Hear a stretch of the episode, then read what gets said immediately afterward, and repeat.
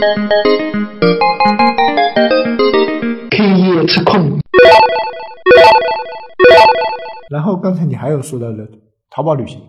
啊，不不不，淘宝的出现，百度旅行，百度旅行跟他们的定位不一样。啊，是的，百度旅行现在，我觉得百度旅行现在是找对方向了。从我个人的理解来说，百度旅行感觉好像是把百度地图的一部分结果给你放到百度旅行上。百度旅行呢，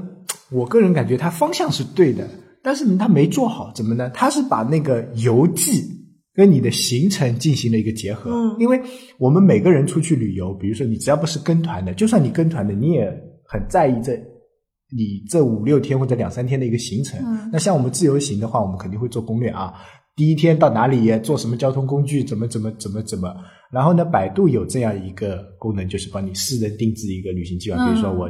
我今天从杭州出发，明天到呃几号去南京，几号回来，总共四天的一个行程。然后他会给你推荐一整条的线路啊。那从南京，就比如说从杭州坐火车到南京啊，那火车站边上，然后你比如说你选一个酒店，然后他会帮你这这个我觉得他是找对方向了。像大数据的这种方向。他是找对方向了，就是说从你起点到终点，然后帮你规划一条线路，然后这条线路又比较热门一点的，然后不会让你走回头路，对要有百度地图来对对对对对支撑着。，不会让你走回头路。这个我觉得他找对方向，但是他没有做好这个东西，因为他制定的行程有时候太紧密，或者说效率太高。对效率太高，就跟旅行社一样的那种行程，早上逛三四个地方，下午逛两三个地方，受不了。这所以我它后来是这样的，因为我进到其他的旅行的，就是这种订票的软件的时候啊，就是就是上上面三款啊，都是先把机票、酒店这种入口对。对放上，只有百度旅行会把什么周边啊游、什么什么出国游什么这就种放上，方向不一样。对方向不一样。而且它周周边游离着最近，其实它这个定位是很对的，就是你在哪里，嗯。去哪里玩，对它的这个方向是找对了。这个是其实我觉得它这个定义是很准确的，嗯。而且因为它有地图这个资源，嗯。而且地图的搜索量很大，嗯。玩的搜索量很大它可以把它进行整合。嗯。但是百度给人感觉上，我还是上去搜东西，对，不是不是上去订票，就是是他是先他是先把你行程，我我走过那个流程，他是先把你这个行程弄好，嗯然后告诉你就是你第一天要去哪些地方，比如说你第一天要去那个南京总统府，然后他会告诉你总统府旁边的，他帮你选了一个酒店，一般都是以那种快捷酒店为主，然后然后再告诉你这个门票多少钱，然后你再去再去买门票，然后这些信息呢又是跟这个跟去哪差不多了，就是通过搜索来的，可能就直接从去哪拿过来，因为去哪是百度控股的，百度、嗯百度占它的百分之六十一点六的股份。你好准确啊。对我这这有做过功课的，这个对，这百度是它的最大控股的一个一个集团。那去哪成立比较早啊，啊比比较年轻啊，二零零五年才成立的，一一年上市的嘛，在美国上市的。百百度旅行这个啊，嗯。其实有另一种用法，它它它就是刚刚说 slogan 啊，让旅行更简单嘛，它这个。嗯对对这个 slogan OK 的，都很定位很准的，它是的确很简单了。简单到什么呢？有的时候我想去去找一个地方去玩，我就去百度里面看看别人玩旅行，看又看了他的游记，又看了照片之后，好了，这个地方我不用去了，就是有这种感觉。因为我很懒嘛，我本来是是抱着一心想看看有什么好玩的，对然后上面都有已经有好玩的啦，我就不用去了。嗯，百度旅行，我觉得它如果下大功夫做一下的话啊，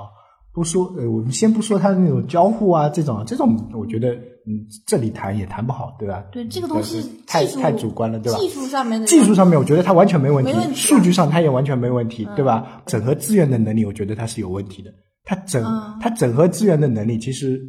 百度啊，真的是可能是一个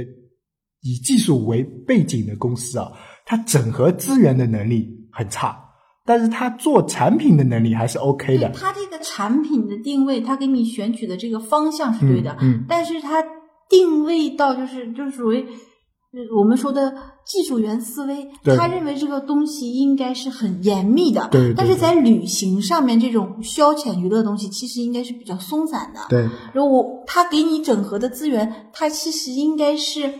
每一项里面有旁支，嗯对但是他没有给你说旁支，他全都是主线。就如果我是百度的高层啊，比如说我要这 你这个想的太高好了吧？意淫一下。要是真的想把百度，因为我觉得百度真的是找对方向了，就是因为面临像我们这种人，因为像我们这个年纪，像是八零后，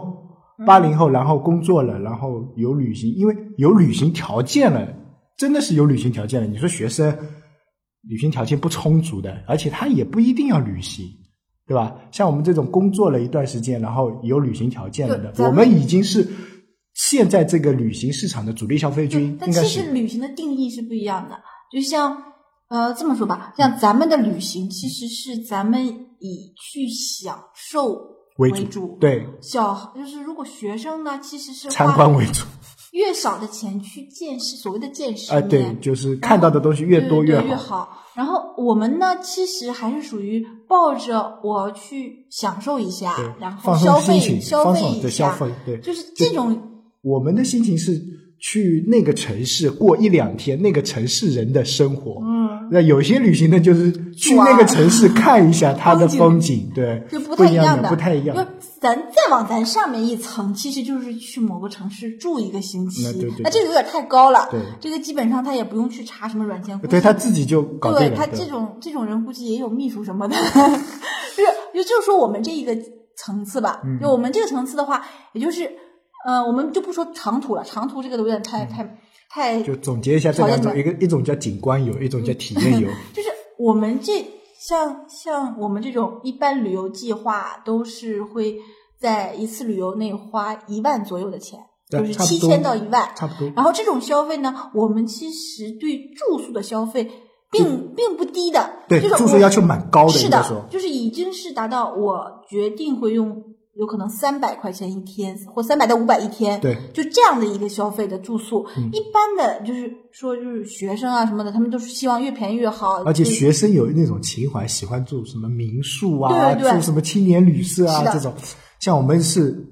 要舒服，对，尽量是酒店舒服、干净、清爽。对，就是。一般的话，三四星是一个标配了。对。然后，如果三星都有时候不想住的，如果是对，如果是因为我们不是那种市场人员，市场人员有可能他便宜的，那我们就宁愿是因为毕竟是出去旅行嘛。对，我们是去旅行，不是出差，不一样。嗯，然后我们是希望住就是三百到五百之间。如果淡季的话的话，那个票便宜的话呢，五星也 OK，就是一般都是这种想法。然后。呃，然后呢，一个地本地的消费呢，先吃，其实吃就是希望吃本地有特色的，对对对对。然后还有体验一些本地特有的这种建筑，或者是参观一下，对对对。然后还有就是消费，就是真正的对对。去比如说去香港买个 iPhone 六，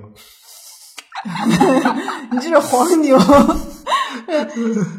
你就就像香港，我们基本是愿意住在海港城旁边的，对，愿意住在呃。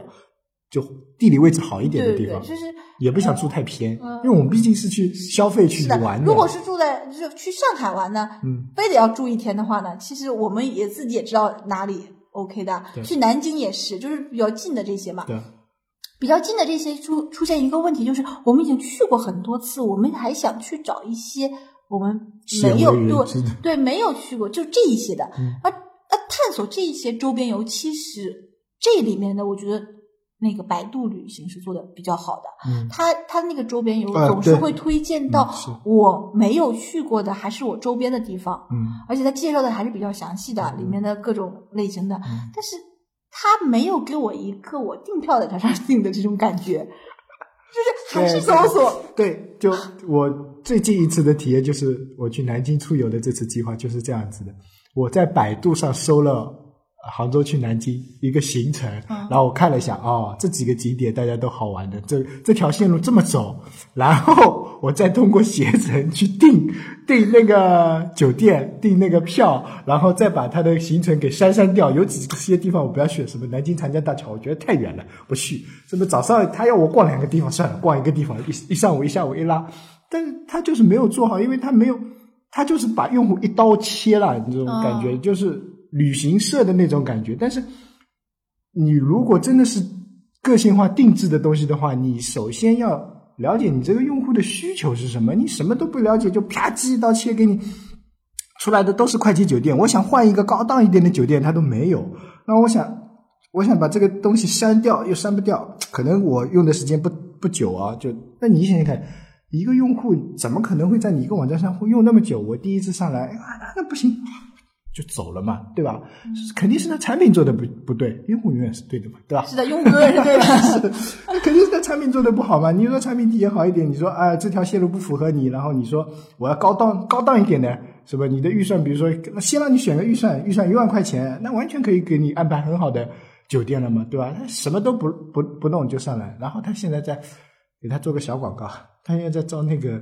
旅行规划师，这是一个很神奇的职业，我觉得就帮你规划旅行线路那。这样的话，其实爱旅行的人可以去试一下。很多旅行社的人可以跳到互联网行业里。，对对对对，我觉得百度现在就是缺这部分人，真的，他这个方向是对的。这个行业垂直嘛，我们嗯现在我们经常说有些传统行业我们不懂，对然后传统行业的人呢又不知道怎么跳到互联网对里。其实它这个是一个桥梁，就是旅行规划师其实是一个传统旅行社里面的人的，然后去互联网这边做事情。嗯但这个这里面的矛盾其实肯定有很多的。对但是这个好处就是它拉近了。就是互联网，就移动，起码移动互联网跟传统行业的之间的不需要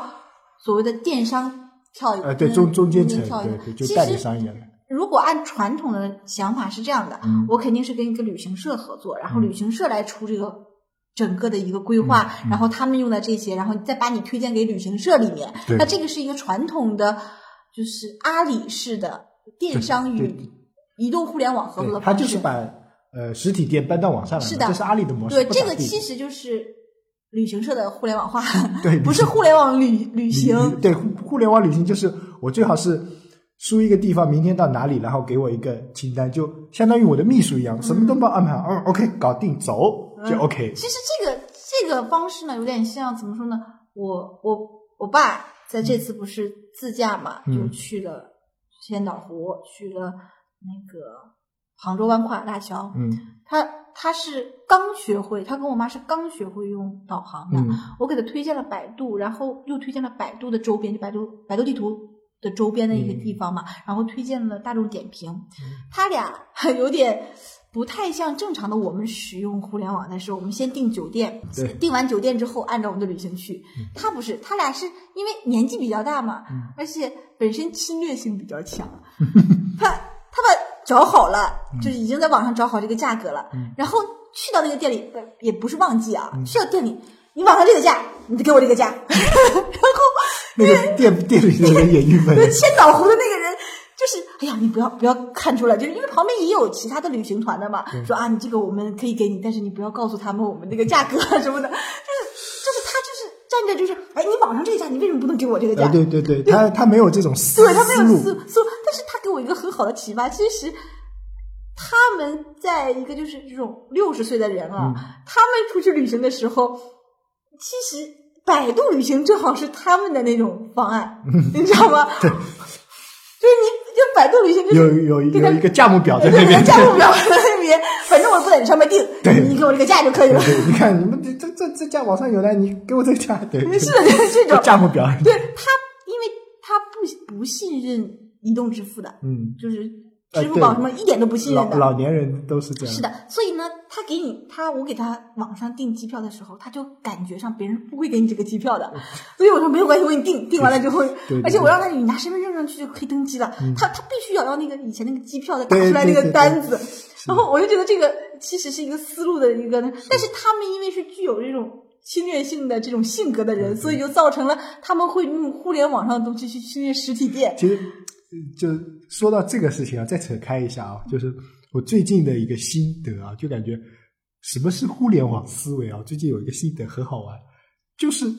把这件事做成通过互联网做成他是你的一个小秘书，就是嗯就这种感觉。比如说我要去旅游，那你说啊我要去哪里旅游，然后他就给你啪啪啪啪啪啪东西弄好，你说嗯。这个不要，那个不要，换这个换那个，然后他这个啪啪啪啪啪给你组合好，说啊就这样定了，搞定，然后说好拿去走了，然后你剩下接下来的事情你就可以，你就可以不用管，然后有那个小助手，相当于私人秘书一样的帮你去搞定，就是你只要付，他会告诉你，比如说一千块钱，然后这样一个行程，你同意好同意走了，然后剩下的事情全部他去搞定，然后你到了某一个地方，你只要拿出你的就是。是名牌一样的，就刷脸一样，嗯，哎，哦，是怎么魏总来了，